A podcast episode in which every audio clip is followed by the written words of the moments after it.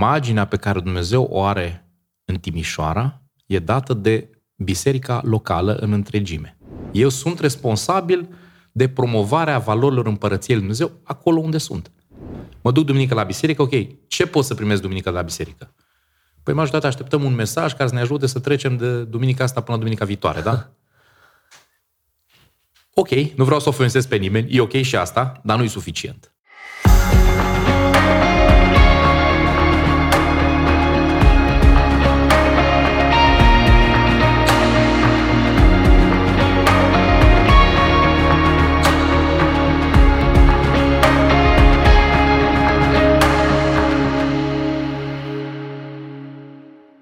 Ne aflăm la un nou episod al podcastului nostru Rise for Christ. Ne bucurăm și astăzi să avem prilejul să avem un invitat special, dar înainte să vi-l prezint, vă încurajăm să mergeți pe website-ul nostru la riseforchrist.com, unde puteți afla mai multe despre lucrarea care o facem în evangelizare și nu numai. Și astăzi invitatul nostru special este un prezbiter într-o biserică locală, un antreprenor în viața de zi cu zi, Radu Druța. Radu, bine ai venit! Bine v-am găsit, mersi pentru invitație. Mă rog, mai mult a fost o auto-invitație, dar e bun și așa rău. Eu n-aș spune asta, dar... Uh, am zis că e mai mult ca și o auto-invitație, pentru că, unu, când am vorbit cu Andrei la un eveniment la care am fost împreună de mult și mi-a povestit despre ce faceți voi și am zis, cum ar fi să vin și odată să văd ce faceți? Mai degrabă, intenția mea era să vorbesc despre niște idei sau gânduri pe care le-am cu privire la cum poți să faci treaba asta mai eficientă sau mai interesantă. Nu neapărat ca să fiu în postura asta de intervievat sau de, de producător de content. Da, da, e bine și așa. Noi chiar ne bucurăm, Radu, și avem un subiect foarte interesant, imaginea lui Dumnezeu în societate. Și înainte să intrăm în subiectul ăsta, care, încă o dată, repet, e foarte, foarte interesant și provocator, vrem să știm despre tine, Radu. De unde ești, uh. cum ai copilărit, uh, cum ai ajuns să-L cunoști pe Hristos, cum ai ajuns să-ți afli chemarea ta sau să ai dorința asta, pasiunea pentru a-L sluji pe Dumnezeu.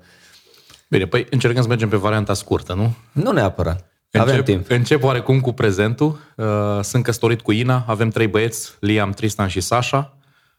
13 ani, 9 ani și 5 ani. Pasionat de tot felul de hobby-uri de astea asociate cu masculinitatea, chiar dacă nu e politically corect, dar gen motociclism, enduro și alte, alte chestiuni de genul ăsta. M-am născut în Oradea. M-am născut în Oradea și am ajuns în Timișoara la facultate, ca și mulți alți timișoreni de aici.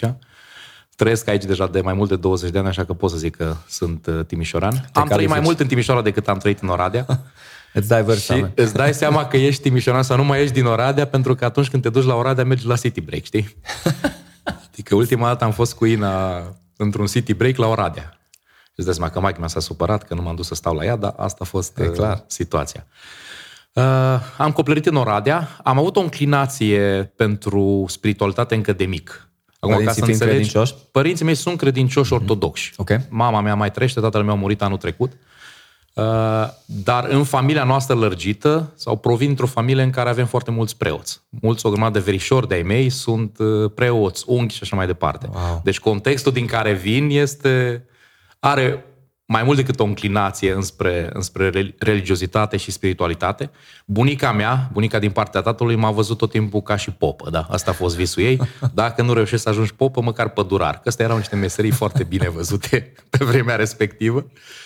Ei, dar am avut și eu de mic înclinația asta, deci primele experiențe, să zic, religioase le-am avut în timpul copilăriei, când mergeam cu bunica la biserică, duminică de duminică, postul Crăciunului, postul Paștelui, era o atmosferă deosebită. Adică era ceva din atmosfera și din modul în care oamenii trăiau acum câțiva zeci de ani, la sat, ceva care te încuraja cu oarecum să te apropie de Dumnezeu. Mai ales în perioada Paștelui. Ții minte că asta era o perioadă foarte, foarte faină. Nu reușeam noi să fim foarte cuminți sau să postim și noi cum făcea bunica noastră, dar în special în săptămâna mare, când mergea la biserică în fiecare seară după ce strânai treaba prin gospodărie și așa, era o experiență foarte, foarte faină. Eram acolo în față, spuneam tatăl nostru, spuneam crezul, eram foarte bine cotat, ca să zic așa. Doar că crescând și începând să înțeleg tot mai multe, tot mai multe chestiuni prin perioada liceului, am început să-mi pun problema un pic mai serios și să mă gândesc ce poți să faci mai mult decât să mergi duminica la biserică. Și asta a fost o întrebare care m-a tot, m-a tot frământat și motiv pentru care am început să caut, să văd, să-L cunosc pe Dumnezeu și altfel sau și în, prospectând alte, alte contexte. Pentru că era fain ce se întâmpla duminica la biserică, dar nu vedeam nicio legătură între o duminică și alta. Adică pe mine mă preocupa ce se întâmplă luni, marți, miercuri, joi, vineri, sâmbătă, la școală sau ceea ce se întâmplă.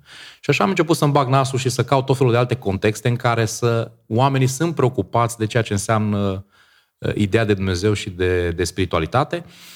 Prin liceu am, uh, totuși m-am auto-invitat, aveam niște colegi foști colegi de, de generală care aveau împreună un grup de ăsta de studiu cu tineri din mai multe, da, mai multe biserici locale evanghelice în Oradea. Și într-una din zile am zis, mă, hai, chemați-mă și pe mine odată să văd ce se întâmplă la voi la grup.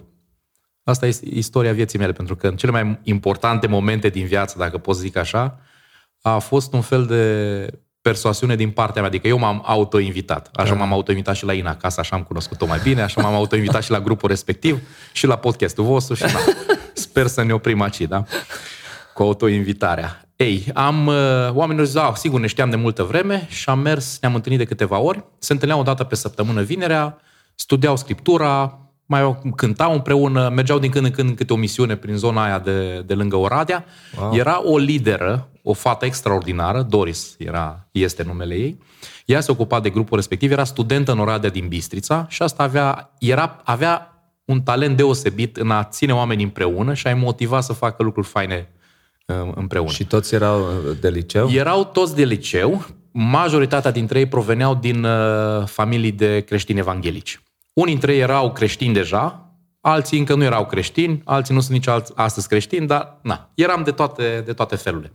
Și mi-a plăcut faptul că erau naturali. Nu era nimic stresat, nu era nimic forțat. Și mi-a plăcut că era, era, exista un interes pe care eu l-am perceput cel puțin pentru a studia Scriptura. Și asta a fost o chestie care m-a, m-a prins. Na, fiind în liceu, ai nevoie și de un context în care să-ți petrești timpul și să ai ce să faci și așa m-am integrat și în grupul respectiv și am început să-L văd pe Dumnezeu și altfel. Am început să am contact și cu Biserica Evanghelică, am început să merg și acum prima, prima paranteză. E interesant când mergi în Biserica Evanghelică și n-ai crescut în Biserica Evanghelică, pentru că poți să observi și să vezi tot felul de chestiuni. Corect. Și în prima fază, cum am zis, doar uitându-mă la scriptură și studiind împreună, am început să înțeleg niște concepte legate de biserică, de om, de creștinism și așa mai departe. E surpriza, prima surpriză, n-a fost neapărat una plăcută, când ajungi în biserică, este că o parte din conceptele care tu crezi că și înțelegi și ți se spun că sunt absolute, vezi că oarecum sunt, uh, sunt relative. Mm. Și prea, marea mea surpriză a fost, când, printre primele dăți când am mers la, la biserică, să mă întâlnesc cu colegi din liceu, din liceu de unde, de unde mergeam eu în Oradea, care nu habar n-aveai că sunt uh, creștini sau că sunt pocăiți, da? Și care erau primii la orice era nasol în școală, să-i vezi la biserică în primele rânduri. Îmbrăcați ca și cum nimic frumos, nu s-ar fi întâmplat. Și am zis, bă, nu se poate așa ceva. Adică e ceva, e ceva greșit în toată treaba asta și nu are cum să, să se lege. Adică duminica tu să fii cineva și luni, marți, miercuri să fii, să fii altcineva. Ei, am trecut peste chestiunea asta.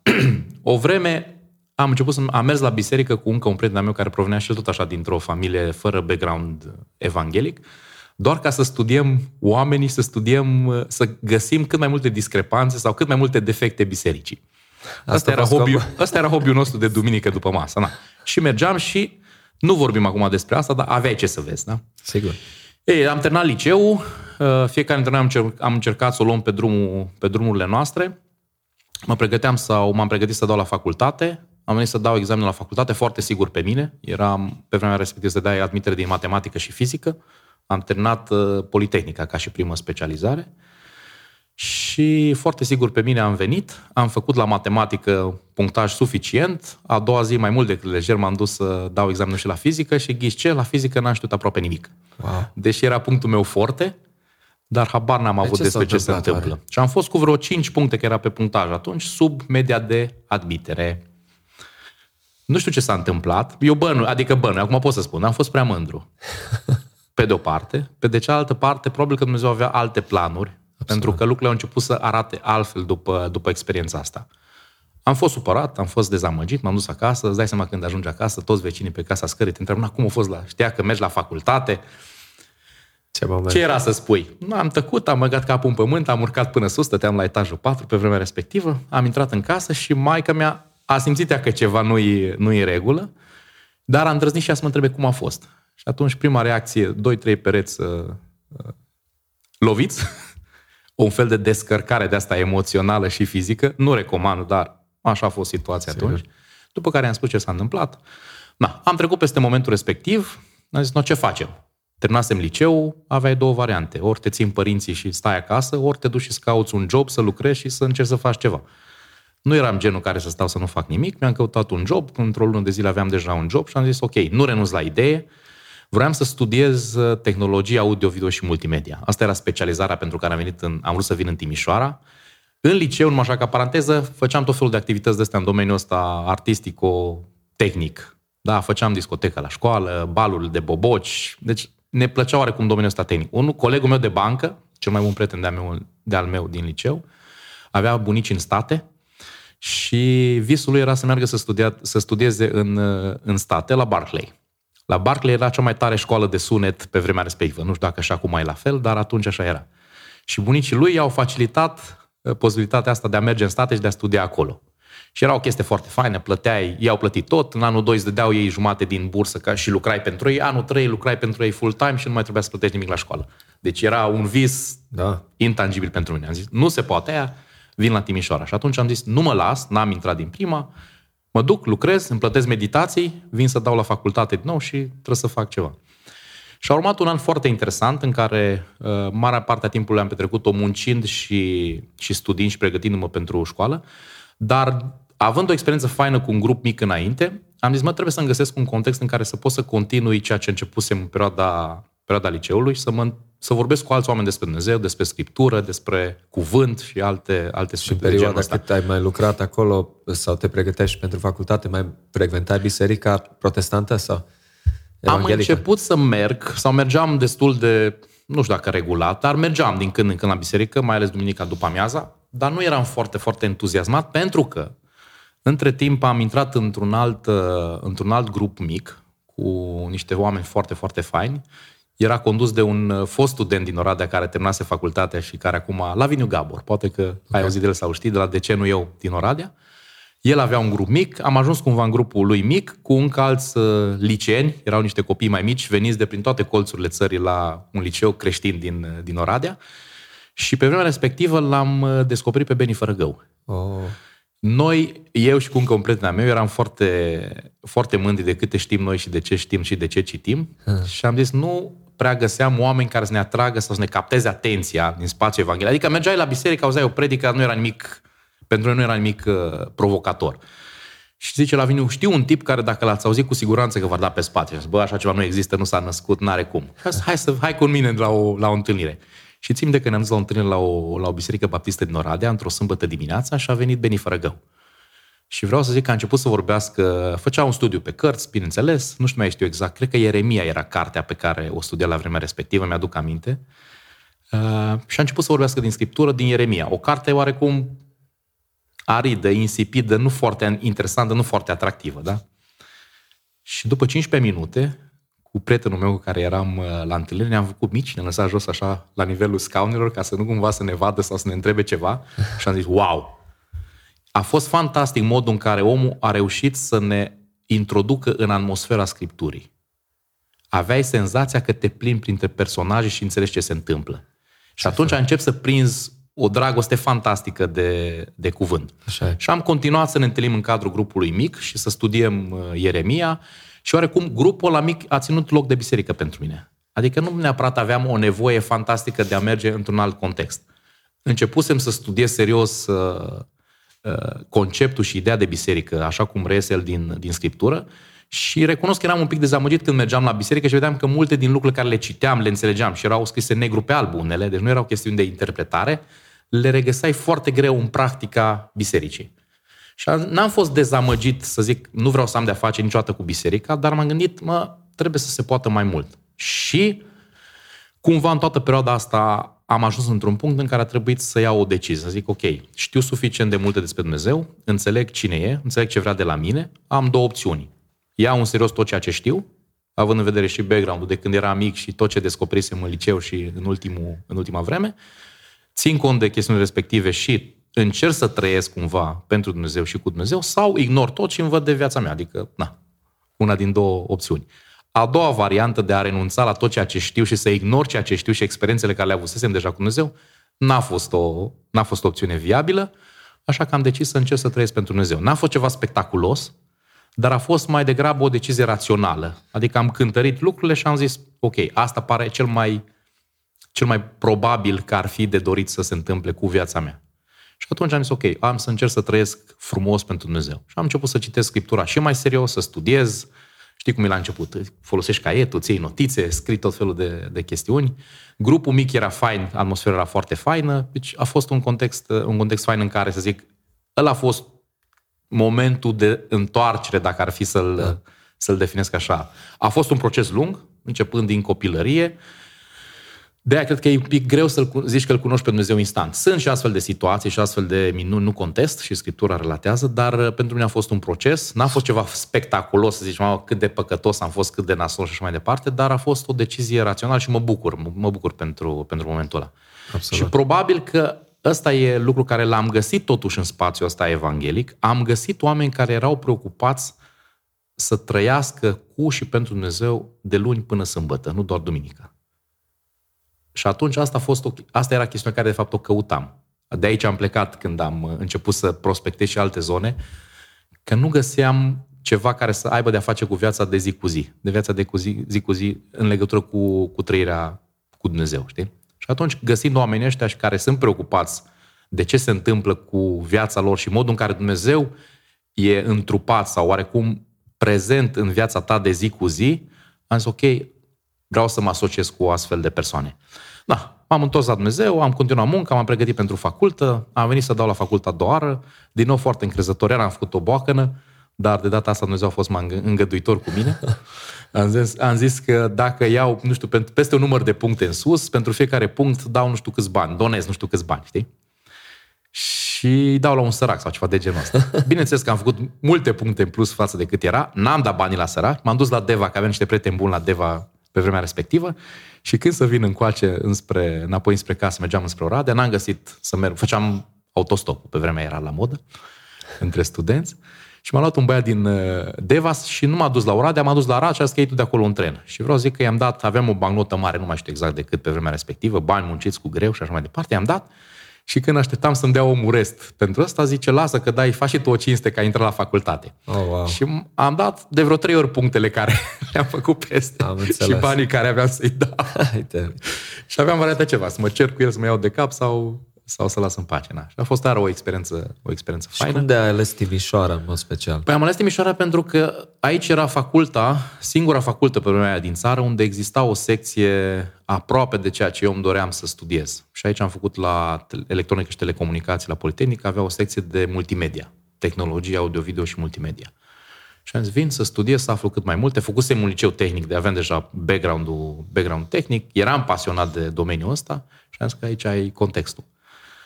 Așa am ajuns la, la Timișoara. Ce mi-am propus după ce am luat contact oarecum cu, cu Dumnezeu sau am început să-mi pun problema serios de a trăi pentru Dumnezeu, am zis, când o să găsesc o biserică care se apropie de ceea ce eu înțelegeam că e biserica citind din Scriptură, atunci am să mă botez. Până atunci, să nu mă întrebați, să nu, nu mă căutați cu subiectul ăsta.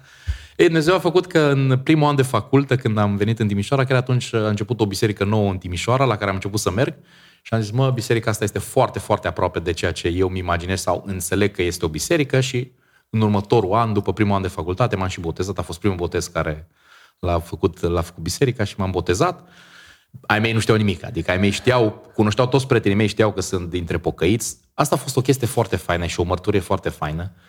Să dai ocazia celor care nu-L cunosc pe Dumnezeu sau poate sunt din alte contexte să cunoască oameni autentici, care sunt preocupați de trăirea lor cu Dumnezeu într-un mod autentic și care au și plusuri și minusuri și care nu sunt farisei. Pentru că aveam și oameni de genul ăsta pe care cunoșteam și care ajungeau la noi în casă.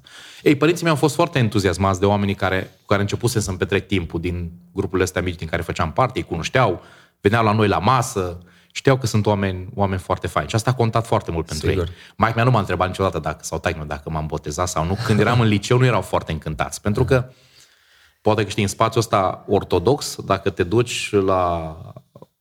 îți schimbi religia, ca așa, așa zic ei, deși religia rămâne la fel, e, vorbim de aceeași religie creștină, doar altă, altă formă, e un mare păcat și o mare rușine. Și acum imaginează toți verișorii mei care sunt popi, unghi și așa mai departe. Oricum a fost un vuiet în familie foarte mare, Dar acum e fain, relația e faină. Acum când mă duc la Oradea, mai merg, unul dintre verișorii mei e preot acolo la o biserică, mă duc, vorbesc cu el, ne întâlnim, știe ce fac, cu ce mă ocup. Când m-a văzut ultima dată și m-a văzut cu o barbă, a zis, na, ți-a venit mintea la cap? și am zis, bă, nu știu la ce te refer, da, un pic de minte mă mai veni, zic, da. Nu știu dacă toată mintea. Da, deci cam asta e despre, despre familie. No, am venit în Timișoara, am început faculta, am început să frecventez un grup de studenți care era organizația studenților creștini evanghelici din Timișoara. Oamenii erau preocupați de ucenicie. Având o experiență faină cu grupul mic, când am venit în Timișoara, am zis, ce fac? Și l-am întrebat pe prietenul meu de la Oradea, pe cine caut în Timișoara? Adică unde găsesc un context similar în care să pot să cresc și să mă dezvolt în continuare? Și am zis, mă, du-te în Timișoara și caută doi oameni, pe Titi Ciocâltea și pe Gelu Paul.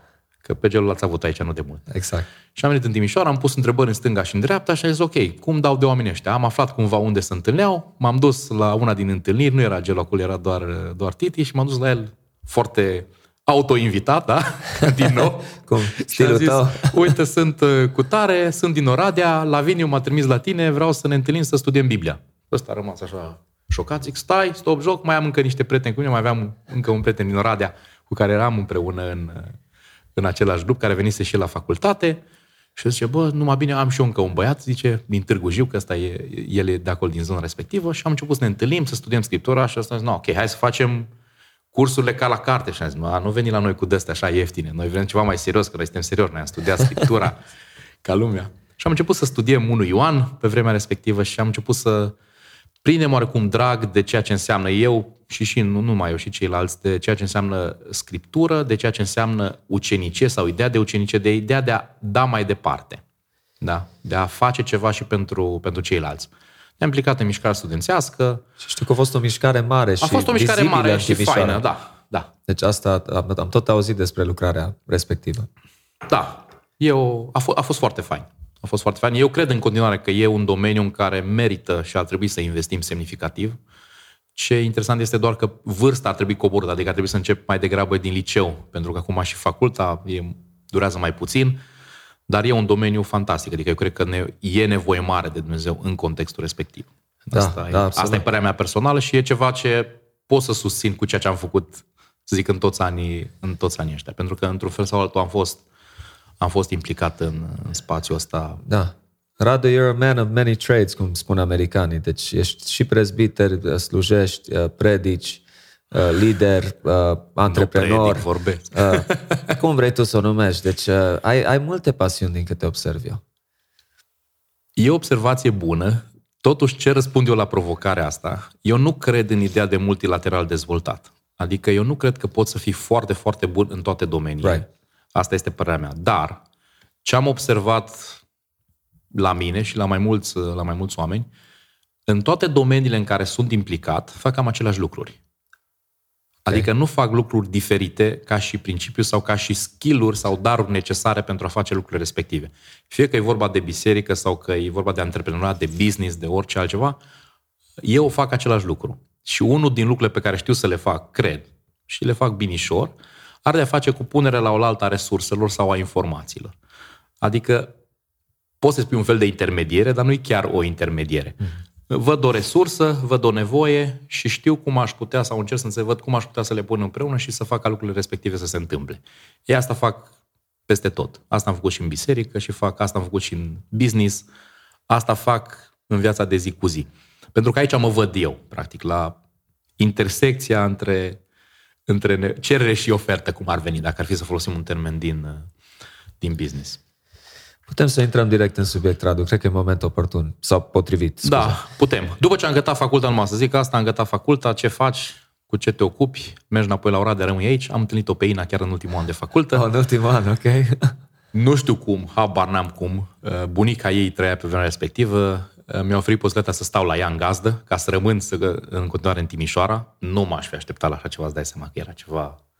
Toată lumea a fost șocată și familia lor lărgită, cum de la primit pe Radu, că Asta e. Și după încă doi ani am căsătorit și na, am rămas, am rămas aici. Apoi am apucat de alte, de alte Atunci nebunii. ai devenit timișorean oficial, ha? Da, poți să spui și așa. Foarte faină tu, o poveste deosebită. La ce ne referim imaginea lui Dumnezeu în societate? Despre ce e vorba aici? E un subiect drag mie, mă preocupă, mă preocupă subiectul. Hai, de unde să încep? Încep cu câteva reflectoare ca să, ca să înțelegi un pic de unde vine preocuparea asta. Multă vreme mi-a fost rușine că sunt pocăit. Și acum sunt situații, în anumite situații, în anumite contexte, nu la fel de multe, nu la fel de dese, în care mă simt jenat. Mă simt jenat nu pentru cine sunt sau pentru ceea ce am făcut eu, ci mai degrabă pentru faptul că oamenii din contextul respectiv au o imagine deformată despre cine sunt și cum sunt pocăiții. Așa e. Și la început, oricum sunt și eu, da, și mie îmi spun unii dintre ei, bă, tu ești pocăit, da, nu mi-e rușine, asta e. Acum vreo 10 ani nu era la fel de ușoară uh, etichetarea asta, da? Pentru că nu era, de cele mai multe ori nu era cu tentă pozitivă, ci mai degrabă cu tentă negativă. Bă, voi sunteți pocăiți, dar uite cu ce faceți sau nu faceți, da?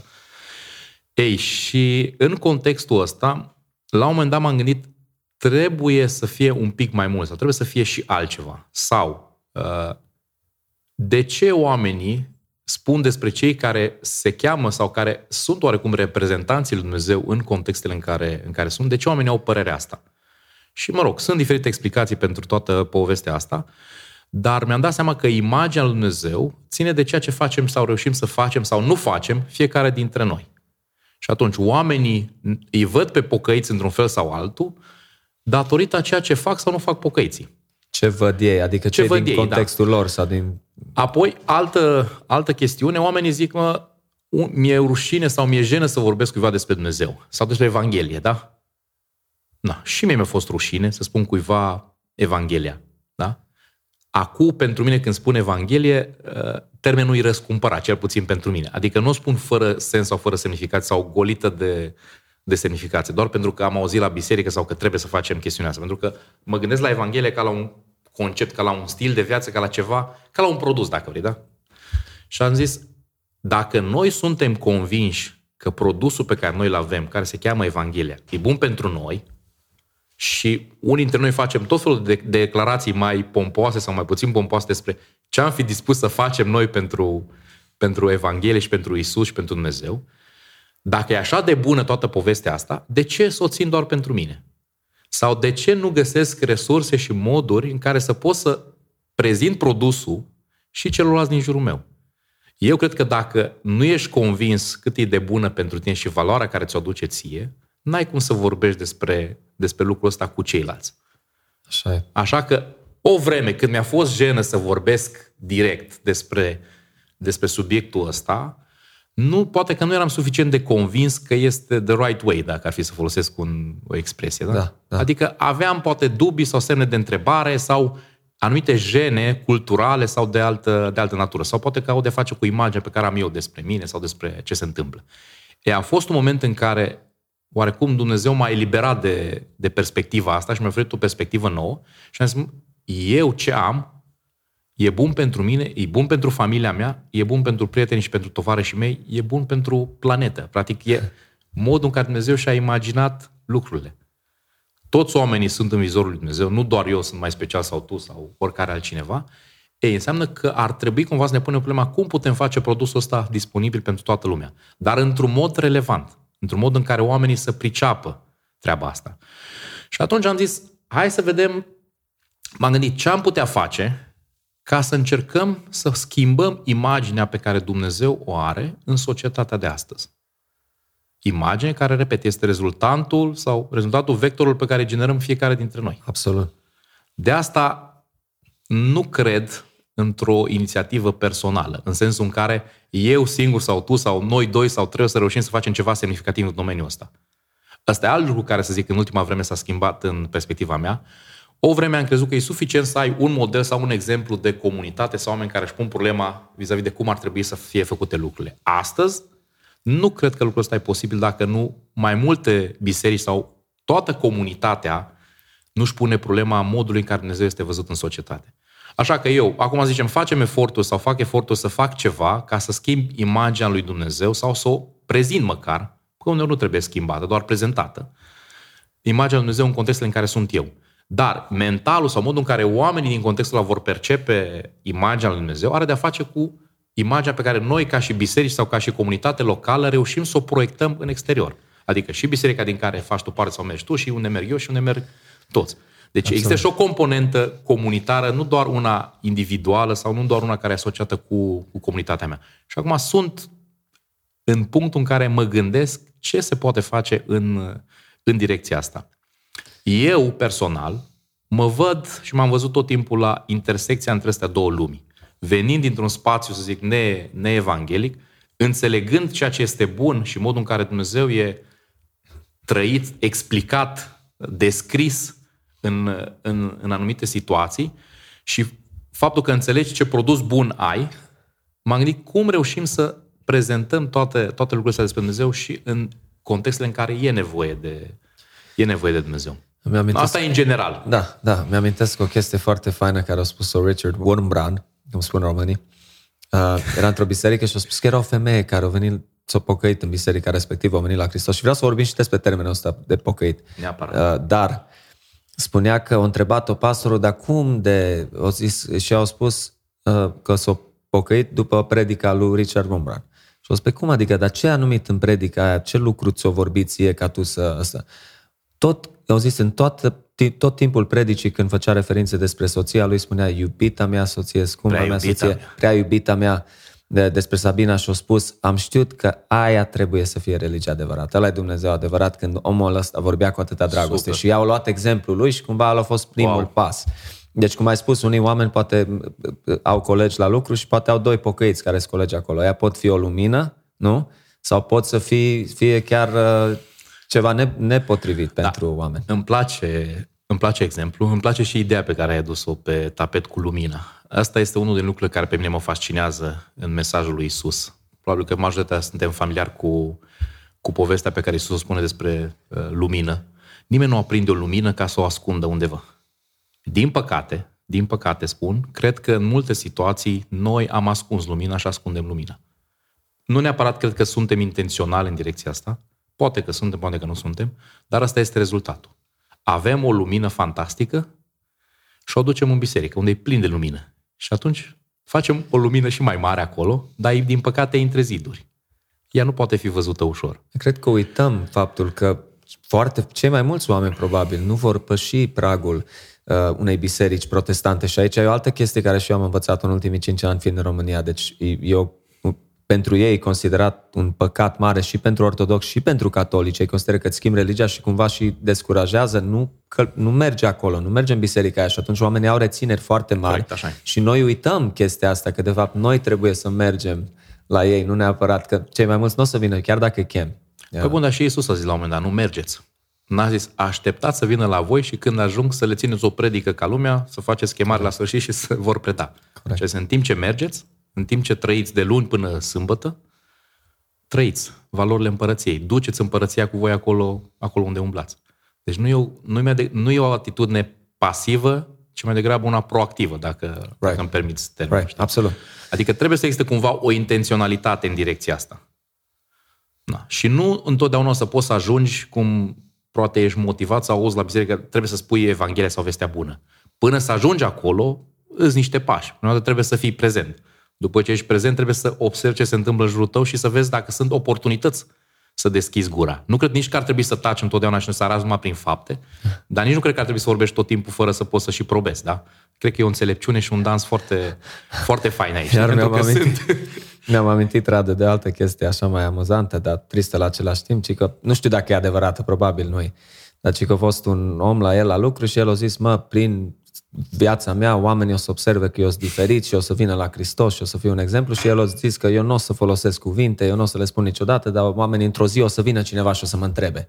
O să mă întrebe despre credința care este mea. și că trece, trec 10-15 ani, nu mai știu, la lucru și într-un final, când era la pauza de masă, în sfârșit un om spune, mă, dau un exemplu, Ray, dau un nume, zic, uite, ceva diferit despre tine, s-o gândit, la un sosit moment, în sfârșit o să spun. Ce, am observat că totuși ești diferit, vreau să aflu ce e asta. O să mă, ai, ai indigestie? Ai probleme la stomac? ești crispat. deci nu funcționează niciun exemplu ăla. Clar, sunt momente când trebuie să tacem, să fim exemple, exemple să tăcem, scuze, să fim exemple prin comportamentul nostru, prin bunătatea noastră, prin așa mai departe, dar nu totdeauna. Eu cred că trebuie să probăm ce vorbim. Adică trebuie să vorbești și să nu-ți fie frică să, să spui ce trebuie să spui, dar trebuie să și poți să probezi. Și dacă probezi și nu-ți reușește întotdeauna, pentru că am eu o discuție cu unul din, din prietenii mei pe tema asta, el nu este din, din spațiul nostru, și el mă, el se așteaptă de la mine, pentru că sunt pocăit, da, așa îmi spune și el, tu și pocăiții tăi, uh, să fii perfect. Ori eu nu asociez pocăința sau a fi pocăit cu perfecțiunea. Și am zis, mă, se întâmplă ca și eu să greșesc. Și uite, am greșit chiar și față de tine. Dar diferența între noi doi care e? În momentul în care eu greșesc și înțeleg, încerc să-mi cer iertare și să mă pocăiesc. Ca înseamnă că ai zis tu de pocăit, da? Right. Îmi pare rău. Îți spun, te rog frumos să mă ierți. Ei, tu ce faci când greșești? Și a rămas discuția în aer. Deci am încercat cumva să zic, da, să recunosc că nu sunt perfect, pentru că nu sunt perfect. Și asta încerc să le spun tuturor. Nimeni nu e perfect. Dar există o strădanie în a fi tot mai bun. Dar nu de dragul de a fi mai bun, ci pentru Dumnezeu. E, în momentul ăla, oamenii observă lucrul ăsta. Până și copiii noștri văd. Și vorbim despre autenticitate, practic, aici. Că și ei, degeaba le ți le ține predici și aș duce la biserică, școli duminicale și toate, toate astea, dacă pe mine mă văd că mă port într-un fel sau altul de luni până, până sâmbătă. Toată predica care o aud ei duminică la biserică nu valorează nimic dacă eu nu pot să probez acasă. Right. La ce, la ce ne ajută? E așa și aici. Trebuie să recunoaștem cine suntem, să încercăm să fim autentici și să, să vorbim cu oamenii. Ei, ce mai vreau să zic aici, un declic care l-am avut iar uh, și a fost, a fost important, treci de momentul în care ți-e rușine de cine ești, de ce știi și așa mai departe, înțelegi că ai un produs fantastic și următorul declic a avut de-a face cu înțelegerea sau cu căutarea momentelor în care să vorbești despre. Adică fie că ți se întâmplă ceva ție, fie că se întâmplă ceva în context, fie că, nu știu, apare o oportunitate, existând o preocupare pentru a vorbi sau a povesti despre Dumnezeu, poți să folosești momentele respective. Înainte, aceleași momente, aceleași situații treceau neobservate. E, în momentul în care înțelegi de ce e important și ce poate să facă Dumnezeu nu numai pentru tine, ci pentru ceilalți, pentru societate în general, încerci să fii tu proactiv în a găsi momentele în care să promovezi și valoarea și valorile și imaginea lui, lui Dumnezeu. Asta e o chestie foarte, foarte, foarte faină și din nou îți schimbă, îți schimbă viața și perspectiva. Și și a celor din, din jur. Și mi-aduc acum chiar în vara asta am avut o... Am multe experiențe în sensul ăsta, dar în vara asta am avut o, o chestiune. Am avut un eveniment mai nefericit în familie și am stat de stăteam de vorbă cu, cu cineva și omul ne-a dat o veste proastă. Și ok, am luat vestea proastă, nu ne așteptam, a fost greu și pentru noi, dar am zis, aș putea cumva să folosesc momentul ăsta să-L cinstesc pe Dumnezeu. Și am zis omului respectiv, uite, eu cred că Dumnezeu este suveran, cred că sunt lucruri care nu țin de noi și nu le putem controla și asta este ce s-a întâmplat, o iau ca venind din partea lui Dumnezeu și încercăm să mergem mai departe, să trecem peste omul ateu fiind, din punctul meu de vedere, sau oarecum supărat pe Dumnezeu, că așa l-am perceput, ne-a dat o replică destul de, destul de acidă. Dar chiar și așa, n-am vrut să, fol- să nu folosesc momentul pentru a spune ceva fain care poate ajuta sau poate face ca lucrurile să meargă, să meargă înainte. Deci ăsta e, să zic, un exemplu mic și mărunt. Mai am câteva chestii mai, care s-au întâmplat sau se întâmplă, dar ei, la, asta, la asta mă refer. Cum folosesc o oportunitate pe care Dumnezeu o creează în viața mea pentru a vorbi sau a aduce vorba de, de el. Atunci când e necesar să și vorbește. Da? E, e absolut, foarte de acord. Uh, you know, mă gândesc și la faptul că când omul, când noi suntem născuți din nou, când avem Duhul lui Hristos în noi, adică se vede, se simte asta, chiar dacă nu suntem perfecți, dar oamenii văd că noi trăim altfel, că suntem altfel. Uh, și atunci, prin purtarea noastră, țin minte uh, o colegă de la mine de la lucru, când locuiam în SUA, care am ajutat-o să Uh, am condus-o la Hristos. Uh, ea ar fi fost, cred că, ultima persoană din biroul ăla de 200 de oameni care aș fi crezut că asta o să creadă într-o zi Evanghelia. Asta toți credem asta. Deci e, e, e șocant, știi? Deci nu, nu te poți aștepta. Dar vreau să vorbim despre termenul ăsta, pentru că nu există în America. Am locuit 24 de ani în SUA nu există cuvântul pocăit. Yes, there's repentance. Și știi cum ai, ai traduce? Asta e un avantaj Ar acolo. fi repentant, you repentant, adică tu pocăitule, dar termenul nu există. Nu Eu mă tot corect. întreb cum în România și dacă în alte țări există cuvântul de pocăit. Da, pocăința, nu? Păi de unde vine la noi? De unde? Practic e, e o denumire sau o, un termen care folosesc oamenii care sunt în afara spațiului evanghelic ca să definească pe cei care sunt altfel Deci ei ne-au dat Ei, acest da, titlu. nu noi ne-am spus pocăiți. Asta, asta e din ce am înțeles eu. Adică oamenii, iar mi-aduc aminte de părinții mei. Uite, pocăiții se duc la biserică, duminică dimineața, da? Că aveau biserica în capătul Aproape satului că are și îi conotație vedeai- negativă, nu? Mă, din păcate, în majoritatea situațiilor nu era o conotație foarte pozitivă. Erau și conotații pozitive. De, de exemplu, îți dau un exemplu. Uite cum se ajută pocăiții între ei. Da? Lucru care nu mai e atât de evident astăzi. Dar era o imagine, ca și exemplu, numai, da, paranteză, o imagine fantastică a lui Dumnezeu în societate în vremea respectivă. Adică, cineva se întâmpla să aibă o problemă acasă sau să... Ții minte când vecinii noștri și-au construit casa la țară, da? Toți pocăiții au venit și au ajutat să facă casa și în două săptămâni casa a fost făcută. Ei, pe lângă ei, și vecinii care nu erau pocăiți s-au dus să ajute să pună mâna. Și era o comunitate. Da? Ceva fain se întâmpla și s-a întâmplat acolo. Ei, în sensul ăsta, până și oamenii din lume zic, bă, nici pocăiții nu mai se încera odată. Pentru că asta era o imagine pozitivă pe care pocăiții o aveau. Ăștia se ajută între ei. No, din păcate, spun, și pe noi individualismul ăsta care, care vine din, din, din vest, ca să zic așa, a ajuns să se infiltreze și în, în, în bisericile noastre, în trăirea noastră de, de zi cu zi.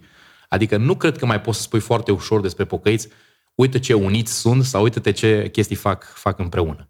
Da, da. Asta e doar o paranteză. Dacă da. să revenim un pic la subiect, Da. oamenii ne-au etichetat sau au etichetat așa pe cei care, într-adevăr, într-un fel, e pertinent să vorbești despre faptul că te-ai pocăit.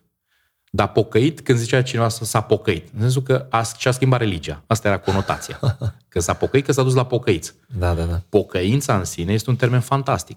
Și nu este, nu cred că putem să-l amanetăm, dacă îmi permiți uh, termenul, să zicem că e un termen care ține doar de spațiu evanghelic, pentru că pocăința e ceva ce, ce e specific creștinismului. Right. Căința, da? Că despre asta vorbim. Căința e, fără de căință nu există nu există conectare cu Dumnezeu. Fără a recunoaște că ai nevoie, că ai greșit, ai nevoie de Dumnezeu, nu poți să vorbești despre, despre, despre Dumnezeu și despre, despre creștinism.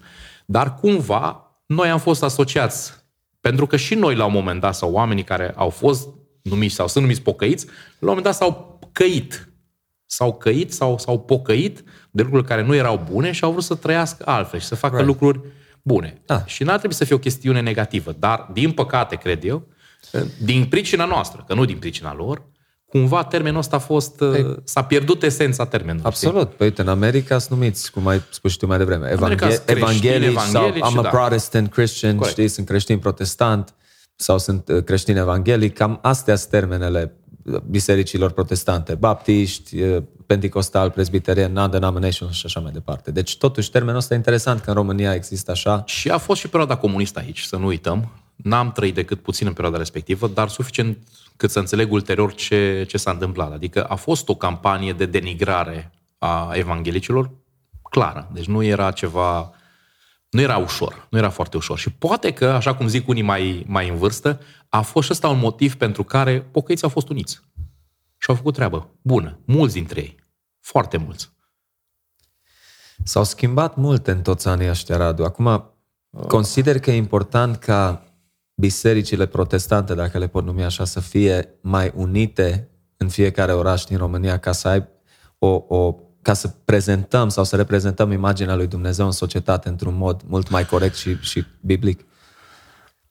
Uite ce cred eu sau ce înțeleg eu. Este părerea mea personală. Uh, și am, m-am gândit mult la, la subiectul ăsta. De multe ori mesajele noastre din biserică au de a face cu, sau sunt în, în ideea în care ce putem să facem ca să ținem oamenii, tinerii în general, da, că despre ei e vorba mai mult, cum să ținem tinerii departe de lume.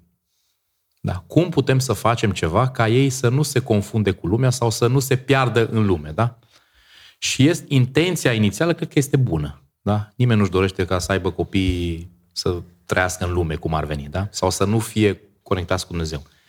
Ei, dar în, în, în ideea asta am încercat să închidem oarecum oamenii în biserică și să vorbim în sensul în care în spațiul ăsta asociat cu biserica, avem tot ceea ce e necesar pentru cineva ca să, să o ducă bine. Și plecând de la învățătură, pentru că eu cred că este și o chestiune de învățătură pe care poate inconștient o promovăm. Da? Nu zic că numai eu nu sau așa. Cred că noi, în general, ca și, ca și comunitatea evanghelică, oamenii au început să caute locuri safe pentru a trăi și pentru a-și exprima credința. Adică să ne De-aia cred că în biserică au apărut tot felul de lucrări, să zic așa, care oferă alternative la ceea ce există în lume. Da? Doar că spațiul este mult mai, mult mai safe. Nu sunt convins, asta este părerea mea, din nou, nu sunt convins că toate lucrările astea sau toate aceste alternative pe care încercăm să le creăm sunt ceea ce Dumnezeu se așteaptă de la noi. Întotdeauna. Cred că uneori ar trebui să ne punem problema cum putem să fim noi lumină acolo unde sunt deja contexte și situații de genul respectiv și să vedem cum putem să încurajăm oamenii, ce, me- ce instrumente le putem oferi, în, a, în așa fel încât de luni până sâmbătă să poată să întrupeze în afara bisericii valorile despre care noi discutăm și lucrurile pentru care lăudăm și îl cinstim pe Dumnezeu duminica. Da?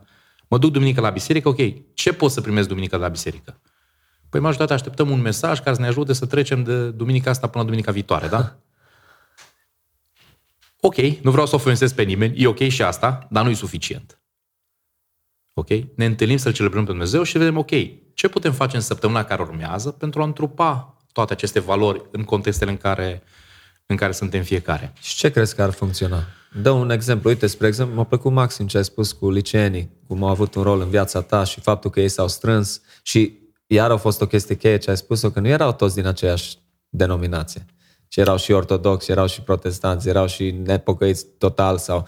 Deci foarte fain că, uite, și erau niște tineri liceeni care au, au pus accent da. pe chestia asta. Uite, acum totul e despre totul se învârte în jurul unei cafele bună, nu? Sunt tot felul de cafenele aici în Timișoara și în toate orașele astea. Adică oamenii le plac, hai să socializăm, hai să ne întâlnim la o cafea. Deci sunt oportunități cum să fii un exemplu sau să împărtășești credința ta cu cineva. Eu cred, în, ai, să nu se supere nimeni pe mine, sper. Eu cred că ar trebui să învățăm cumva oamenii că parte din energia și timpul pe care vor să-l pună deoparte pentru Dumnezeu, deși și asta este oarecum o prostie, pentru că tot ce avem e al Dumnezeu, da? Nu doar o parte din timp right. și din resurse, da? Correct. Da, să zicem așa, să vorbim mai pe, pe înțelesul tuturor. O parte din resursele, darurile pe care ai, ar trebui să găsești contexte în spațiu public în care să le exerciți. Adică, dacă eu aș avea, să zic, 10 ore pentru a sluji sau a face ceva pentru biserică, pentru Dumnezeu, într-o săptămână, cumva, eu ca și biserică, aș încerca să găsesc, să încurajez oamenii să folosească 4, 5, 6 ore pentru a face ceva în cadrul bisericii, indiferent ce e nevoie, și 3, 4, 5 ore să facă ceva în contextele în care ei sunt deja. Adică aceleași daruri, aceleași abilități să le folosească în spațiu public. Mi-aș pune problema serios, cum pot să creez eu contexte acolo, cum ai zis tu, că oamenii nu o să vină ușor la biserică. Adică eu și eu am prieteni, cunoscuți, mai degrabă vin la mine acasă și avem tot felul de discuții și povești și mai departe, sau la evenimente pe care le creez în spațiu public, decât să vină la biserică. Ulterior, da, vin și la biserică. Da. Dar în primă fază, noi trebuie să mergem să fim și să facem ceva într-un anumit context. Nu, nu, eu nu cred că programele care noi le creăm funcționează sau sunt uh, uh, cea mai bună metodă de a atrage pe cineva să vină la biserică. Da? Ei, și ăsta e un exemplu concret. Dacă eu am 10 ceasuri pe care vreau să le pun deoparte pentru împărăție săptămâna asta, 5 ceasuri, pot să fac ceva în direcția asta. Apoi, ține de mindset. Cum pot să ajut oamenii sau dacă pot, sigur pot să fac ceva, să vorbesc despre subiectul ăsta cel puțin și să prezint oarecum învățătura Scripturii pe tema asta, cum pot să înțeleg că eu sunt deja misionar acolo unde sunt? Adică eu am un mandat, am o chemare, nu trebuie să fie o chemare mai specială. Eu sunt responsabil de promovarea valorilor împărăției Lui Dumnezeu acolo unde sunt. E, da, asta eu dacă predic, să zic, sau vorbesc din, învăț, da? că mie nu-mi place să zic că predic că învăț. Dacă învăț pe cineva ceva din Scriptură, trebuie să să-l ajut să înțeleagă că el acolo unde îi, poate să facă ceva cu învățătura pe care o descoperim sau o deșifrăm împreună în, în Scriptură. Nu-i doar tot ceea ce știe și înțelege și uh, cunoaște despre Dumnezeu să aplice doar venind la biserică sau făcând activități în cadrul bisericii. Nu, repet, nu o să, sper să nu se supere nimeni pe mine, dar dacă ne punem problema imaginii lui Dumnezeu în spațiu public, ea e direct proporțională cu investiția pe care o facem în direcția respectivă. Right. Adică nu Și acum, doar ca să înțelegi un pic de unde e și zbaterea asta. Acum, se întâmplă tot felul de lucruri în spațiu public, da? Și sunt tot felul de dezbatere despre tot felul de teme. Și de unele încercăm să ne ferim. Nu vrem să ne fim asociați. Ok, e ok să nu fii asociat cu orice fel, orice fel de dezbatere, orice fel de temă. Dar eu cred că Dumnezeu și creștinismul a avut și are răspuns la problemele și temele esențiale a unei societăți. A avut răspuns de-a lungul istoriei, are și astăzi. Dacă aceste teme spuse în spațiu public, da? eu cred că cel puțin noi suntem responsabili ca vocea lui Dumnezeu să fie cel puțin o părere sau să ofere o perspectivă despre subiectul respectiv în spațiu public, în spațiu în care fiecare își dă cu părerea. Da? La masa asta trebuie să fim 5-6 oameni care să vorbim despre, vorbim despre un subiect. Și atunci ar trebui, eu ca și creștin, ar trebui să pot să fiu în stare să articulez o perspectivă iudeo-creștină despre tema respectivă. Adică, cel puțin, până să influențez pe ceilalți, la ora asta, deocamdată nu văd pe Dumnezeu să fie la masă. Pentru că noi nu suntem la masă. Și mă refer la, nu numai la un domeniu anume, ci la toate domeniile. De business, de cultură, de sport, de educație, de politică, de government, de orice vrei tu, orice domeniu ia, la oricare l-ai lua, cumva Dumnezeu trebuie pus la masa discuțiilor. Asta este prima, prima etapă. În state, lucrurile astea, și acolo lucrurile nu sunt, nu sunt roze, pentru că Dumnezeu era la masă, dar încet, încet a fost scos de la masă. Absolut. E, la noi este o provocare. Asta este ceea ce văd eu. Și revin la ce am zis inițial. Dacă suntem convinși că oamenii au nevoie de Dumnezeu, there is no other way. Nu, nu. E Dacă într-adevăr Dumnezeu este și are un răspuns, și eu cred că are un răspuns, cum ziceam, cred că și înainte, nu cred că societatea asta se va schimba întru totul și să fie raiul pe pământ, pentru că nu va fi rai niciodată. Dar, cel puțin, putem să aducem lumină și speranță acolo unde suntem. Nu că putem, suntem responsabili.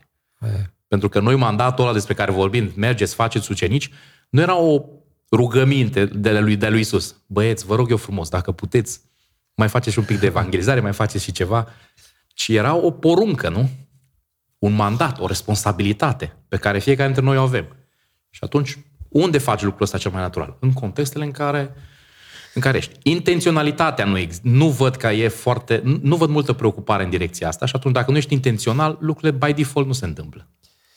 Ei, din, trebuie să recunoaștem și faptul, am citit cartea aceea Simple Church și chiar vreau să o reiau din nou, uh, mm. de, scrisă de Thomas Rainer și încă un tip Eric, nu mai știu cum.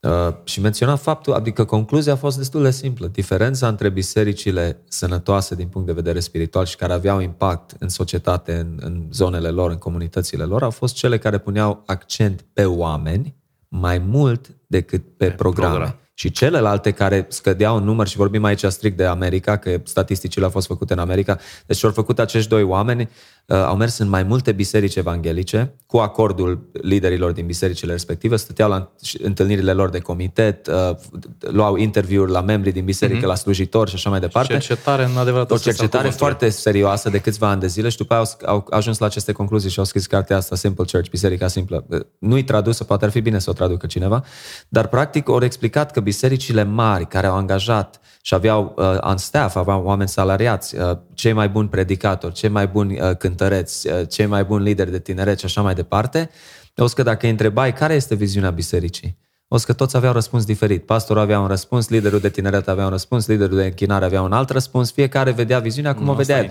Și atunci da. încercau să atragă membrii din biserică, hai vină la seara mea în timpul săptămânii, ei oboseau de-a dreptul că oamenii erau, nu puteau să meargă în fiecare zi din săptămână, trebuia să aleagă, ok, unde mă duc? Mă duc la lucrarea asta, asta de aceeași biserică. Și faza a fost că, practic, spunea că aceste biserici scădeau numeric vorbind, oamenii nu se mai regăseau, nu se multiplicau, adică nu veneau oameni din afară să vină la Hristos. Și au spus că bisericile simple, care aveau o strategie, o viziune, Uh, dau un exemplu, poate aveau a four-step ministry, știi, care primul lucru, hai să-i ajutăm pe oameni să-L cunoască pe Dumnezeu, după aia să-i ajutăm pe oameni să iubească pe aproapele lor, știi? După aia următorul Corect. pas să fie eficient, să aibă un impact în comunitate. Sau, o că bisericile astea, chiar dacă nu aveau resursele care le aveau bisericile mai mari, mai, mai cunoscute, Erau au pus accent strict pe oameni, adică s-au, și-au întins o mână spre a ajuta oameni. Și aici e următoarea întrebare pentru tine, Radu. Nu crezi că lipsesc foarte mulți mult în, în bisericile noastre sau în, în, în creștinismul nostru lideri, mentori, ucenicizatori sau cum vrei tu să numești, oameni care să dea un exemplu, adică prin stilul lor de viață și a petrece timp, cu, în special cu generația tânără, să investească în ei ca și ei la rândul lor să facă ca și ei. Parcă nu mai avem timpul ăsta. Oamenii sunt tot pe grabă, cum i-a spus un tânăr odată, o zis, Adi, uh, zicea de un, un pastor american sau și de un verișor de-a mea din Irak, o mă, ce ne place mult de oamenii ăștia, când avem o întrebare pentru ei când ne vizitează în biserica noastră și au și o oră, două să stea cu noi, să ne explice, să ne ăsta, nu, nu. Și, o, și man, de multe ori mergem la liderii noștri și spun, hai tinere, spune repede că am două minute. Corect. Îți grăbit. Bun, acum m-aș întoarce nou la, la Isus, da, și la mandat. Uh, n-a fost o opțiune și nu este o opțiune pentru noi să facem ucenici.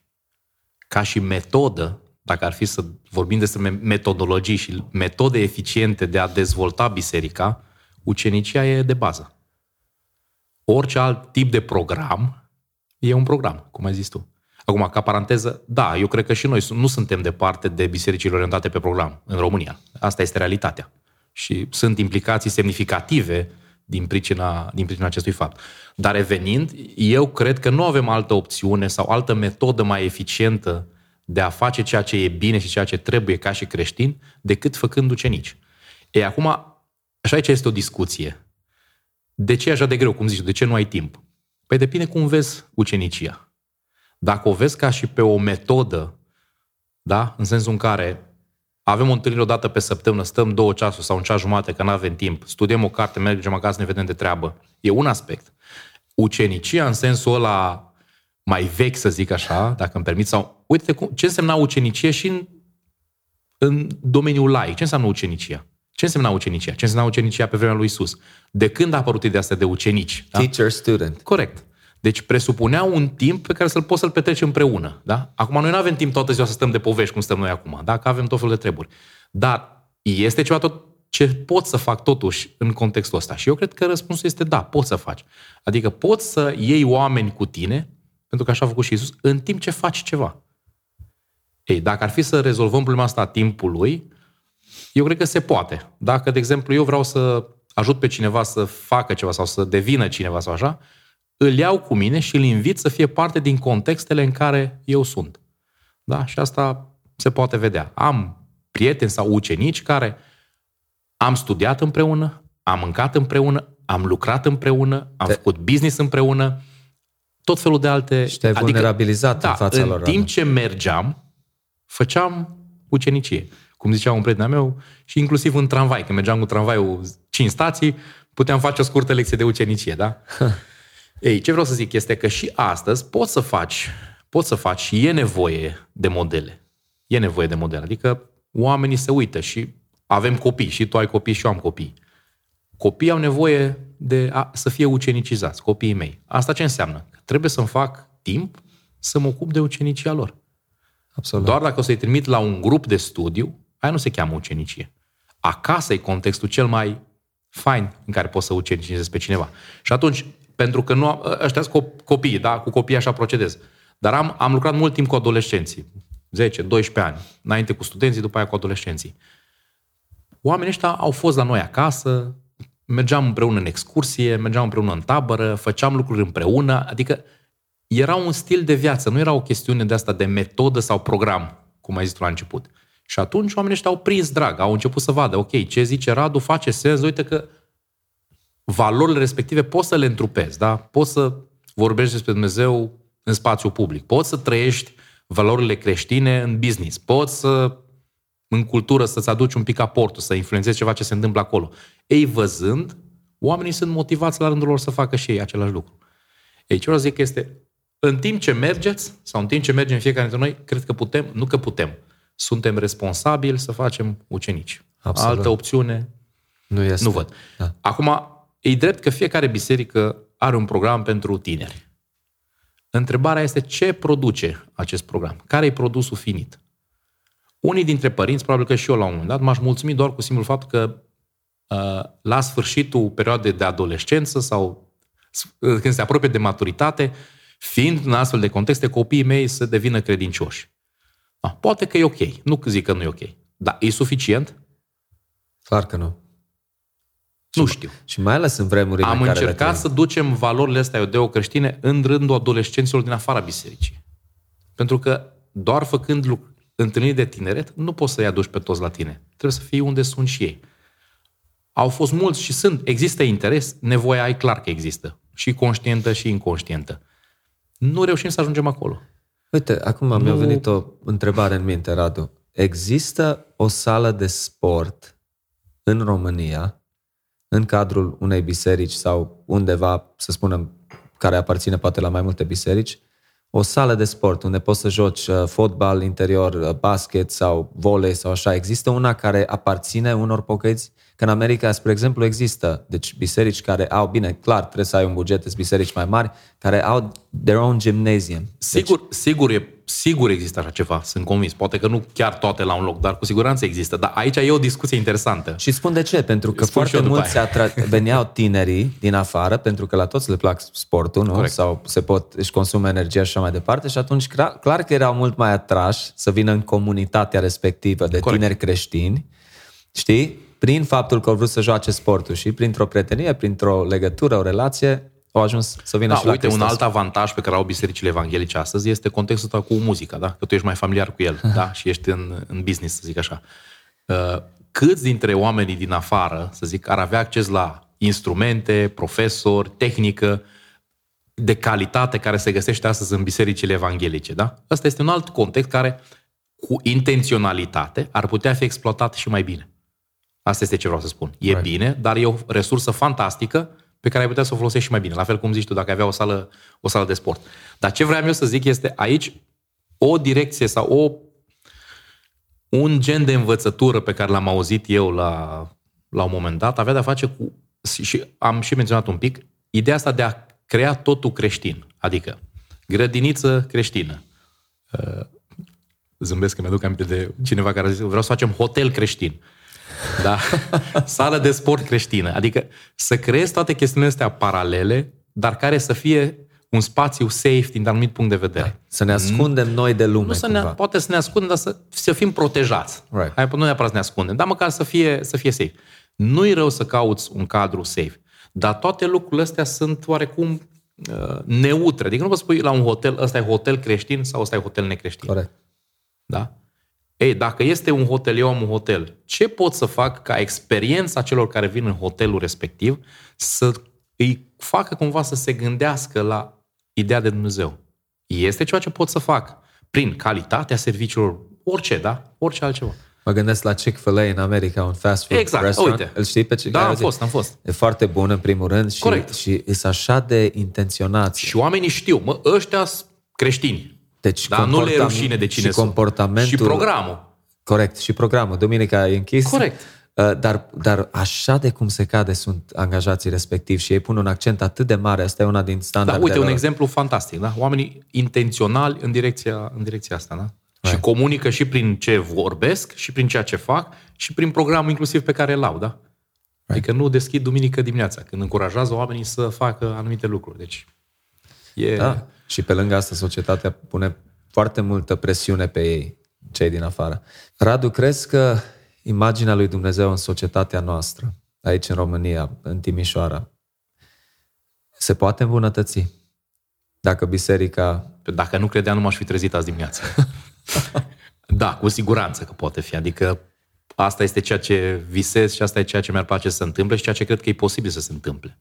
Și cred că este oarecare aliniere de planete, dacă pot să folosesc termenul, favorabilă în, în ideea asta. Adică am început să văd tot mai mulți oameni deschiși în direcția asta, am început să văd tot mai mulți oameni care își pun problema colaborării, da? Pentru că multă vreme zicem noi doi nu puteam să colaborăm pentru că tu ai niște perspective, eu am alte perspective. Și am zis, ok, suntem diferiți, da? Dar hai să vedem, este ceva ce avem în comun.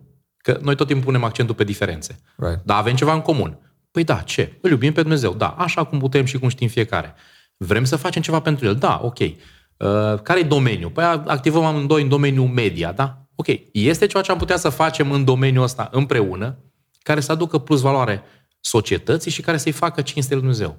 Da, uite, dacă facem un eveniment, un concert, prin structură, prin conținut, prin calitate, prin toate astea, putem să comunicăm ceva. Am prieteni, că și eu activez în domeniul ăsta, care a zis, ok, uite ce aș vrea să facem. Aș vrea să facem niște evenimente care să promoveze intenționat valorile iudeo-creștine.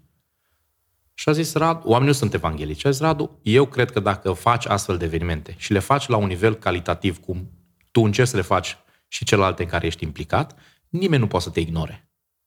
Chiar dacă vine cineva și nu e de acord că Adi Covaci cântă anumite texte, dar când o să vadă cum le cântă și calitatea a ceea ce face, o să zică, este o perspectivă. Da? Adică ceva s-a întâmplat. Și atunci zice, făle. Da? Pentru că se poate. Ei, Asta este doar un exemplu și chiar încerc să, să facem ceva în direcția asta, pentru că în anul viitor o să fie și un context favorabil în care să promovăm intenționat și altceva decât ceea ce, decât ceea ce se promovează la ora asta. Este nevoie de Dumnezeu, imaginea lui Dumnezeu poate fi îmbunătățită și eu cred că putem să o facem. Ei, ce înseamnă asta? Pentru mine, în primul rând, înseamnă să mă smeresc. Adică să zic, mă, nu e Radu singurul care face lucrurile bine în orașul ăsta, corect?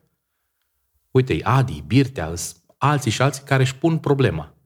Cum ar fi să încep să-i caut? Și am început să fac chestia asta, să mă întâlnesc cu unii și cu alții, să zic, ok, uite-te cine sunt, uite ce fac, mi-ar place să ne cunoaștem, să vedem dacă putem să colaborăm. Oameni cu care acum 5 ani nu aș fi zis că vreodată o să ajung să facem ceva sau să colaborăm sau așa mai departe. Și am zis, mă, hai să ne focalizăm pe ce avem în comun. Poate nu suntem de acord la botezul cu Duhul Sfânt. Nu trebuie să fim de acord cu asta, da? Că e înainte, că e după, când se întâmplă. Dar putem ce facem ceva în spațiu public intenționat. Ceva care să-L cinstească pe Dumnezeu. Care să nu zică, ok, Radu sau Adi a făcut ceva. Uite ce au făcut pocăiții. Și am zis, bă, putem să facem. Hai să facem ceva în direcția asta.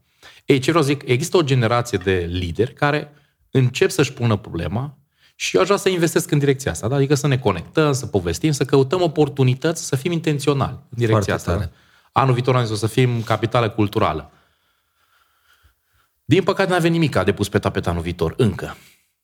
Da? Ar fi fost frumos la ora asta să avem 1, 2, 3 evenimente mari la nivel de oraș care să promoveze valorile pe care, în care noi credem. Da? În contextul în care fiecare va veni și va folosi banul public pentru a promova ceva. Pentru că nu vorbim doar de entertainment, da? vorbim și de promovarea anumitor valori, anumitor right. principii. Da? Ei, cumva, poate că nu-i târziu nici acum, a reușit să facem ceva ne punem la masă, uite acum ne vedem mai mulți, ne auzim, hai să vedem, e ceva ce se poate face. Până unde ne ducem cu detaliile? Până unde avem numitor comun. Restul le lăsăm pentru, pentru altă dată, știi? Deci da. eu cred că da, dacă există intenție, în cazul meu a fost nevoie de zmerenie, să-mi dau seama că nu sunt eu centrul universului și nici biserica din care fac eu parte nu e singura biserică care poate să facă ceva, și de muncă în direcția asta. Adică trebuie să-ți propui ca ceva să se întâmple. Și eu cred că Dumnezeu va cinsti efortul ăsta. Să fie da, intenționat. Asta, asta, e man, asta e mandatul nostru, repet, asta e responsabilitatea noastră. Existând intenția, înțele- existând înțelegerea, slavă Domnului, avem resurse. Dar acum nu mai stăm după bani, că trebuie să vină bani din America să facem ceva. Ai. Eu cred că acum banii sunt la noi în buzunar, nu, nu banii sunt problema, noi suntem problema. Da? Că banii vin și ei. Fiecare dintre noi avem cunoștințe, fiecare avem uh, conexiuni, contexte din care putem să facem chiar și fundraising dacă e necesar de bani. Dar, repet, eu nu cred că banul este prima problemă care ne împiedică să facem ceva sau să promovăm ceva, ci mai degrabă perspectiva pe care o avem sau modul în care înțelegem lucrurile sau nu înțelegem și apoi dorința și intenția în, în direcția asta, știi? Wow. Așa că, na, eu sunt, eu sunt optimist. Eu cred că se poate și cred că o să, o să reușim. Yeah. Sunt mulți oameni care au început să-și pună problema asta și asta e un lucru încurajator și cred că putem să-i chemăm odată și să vorbim împreună despre, despre Ăla e primul asta. pas, nu? Deci ne-ai lăsat niște provocări extraordinare și sper ca toți ascultătorii să ia aminte că toți putem pune umărul, cum s-ar spune, și să luăm inițiativa asta, să începem să ne contactăm mai des, că sigur toți avem poate idei cum am putea să fim mai eficienți. Bă, pentru mine prima dată a fost important să dau jos ochelari, știi? Adică să-i dau jos, să-i curăț și după aia să-i pun la loc. Deci aici cred că fiecare dintre noi avem ochelari prin care privim lumea și lucrurile. Și studiind și citind Scriptura, am înțeles că lucrurile sunt și altfel, se pot întâmpla și altfel. N-a fost ușor, n-a fost plăcut, dar asta este ceea ce Dumnezeu se așteaptă da, de la noi. Absolut. Și să avem, uh, cum ar veni, dragostea asta unii față de alții, în sensul că noi toți alcătuim un singur trup al lui Hristos. Nu suntem mai mulți membri, dar, uh, dar un singur trup. Adică și ce aduci tu la masă nu aduc eu, dar ce aduc eu poate da, nu e aduci o, tu. E o temă faină asta cu trupul, pentru că, da, imaginea pe care Dumnezeu o are în Timișoara e dată de biserica locală în întregime. Nu doar de biserica X, Y sau Z. Corect. Și asta ar trebui să înțelegem că degeaba X funcționează fantastic și cea mai, are cele mai bune programe, pentru că trupul în ansamblu lui alcătuiește imaginea pe care ceilalți o văd. Și atunci, dacă noi înțelegem chestiunea asta, lucrurile încep să arate diferit. Modul în care fac biserică, dacă îmi permit să spun așa, va fi diferit când înțelegem chestiunea asta. Că nu mai ține doar de programul meu. Dacă programul meu e ok și celelalte nu sunt ok, toți vom suferi. Aici e frumusețea lui Dumnezeu. Eu cred că Dumnezeu intenționat a făcut lucrurile în felul ăsta și a gândit lucrurile în felul ăsta ca să nu cumva să ne lase să avem senzația că noi suntem începutul și sfârșitul, știi? Deși noi asta facem aproape, day by day, știi? Credem că ne descurcăm, ne descurcăm și fără, știi? Foarte, foarte fain. Radu, mulțumim frumos pentru vizita ta. Mulțumesc că m-a suportat. Sper că nu o să ai mai mulți subscriber care să dea un follow din cauza mesajului. Nu avem noi o problemă cu asta și sperăm și cu alte ocazii să nu, da. continuăm dialogul. Da, doar ce vreau să mai zic este, inclusiv domeniul ăsta, în spațiu, spațiu uh, în social, spațiu virtual, cred că nu neapărat trebuie răscumpărat, dar trebuie câștigat. Adică eu nu sunt fanul, să zic. Nu-i, nu-i domeniul meu forte și nici nu știu dacă va fi vreodată. Dar am zis așa, o grămadă de oameni bagă o grămadă de bani să promoveze tot felul de nouă valori. De ce eu nu aș băga bani ca să promovez valori autentice? Cum am zis, să-L pun măcar pe Dumnezeu la masă. Așa că, chiar dacă mie îmi place sau nu îmi place spațiul ăsta, trebuie să investesc în el și să promovez ceea ce trebuie să promovez prin intermediul lui. Pentru că altfel lucrurile nu se vor întâmpla. Așa că apreciez ce faceți voi și probabil că sunt și alții care își pun problema asta, trebuie cumva să fim prezenți acolo. Și încet, încet să avem mesaj nu numai pentru ai noștri, ci pentru toată lumea. Mesajele noastre să transceadă oarecum interesul nostru și preocuparea noastră. Amen. Mulțumim mult, Radu, și mersi, te mersi tare mult și sper să ne mai vedem și cu alte ocazii. Neapărat. Mersi.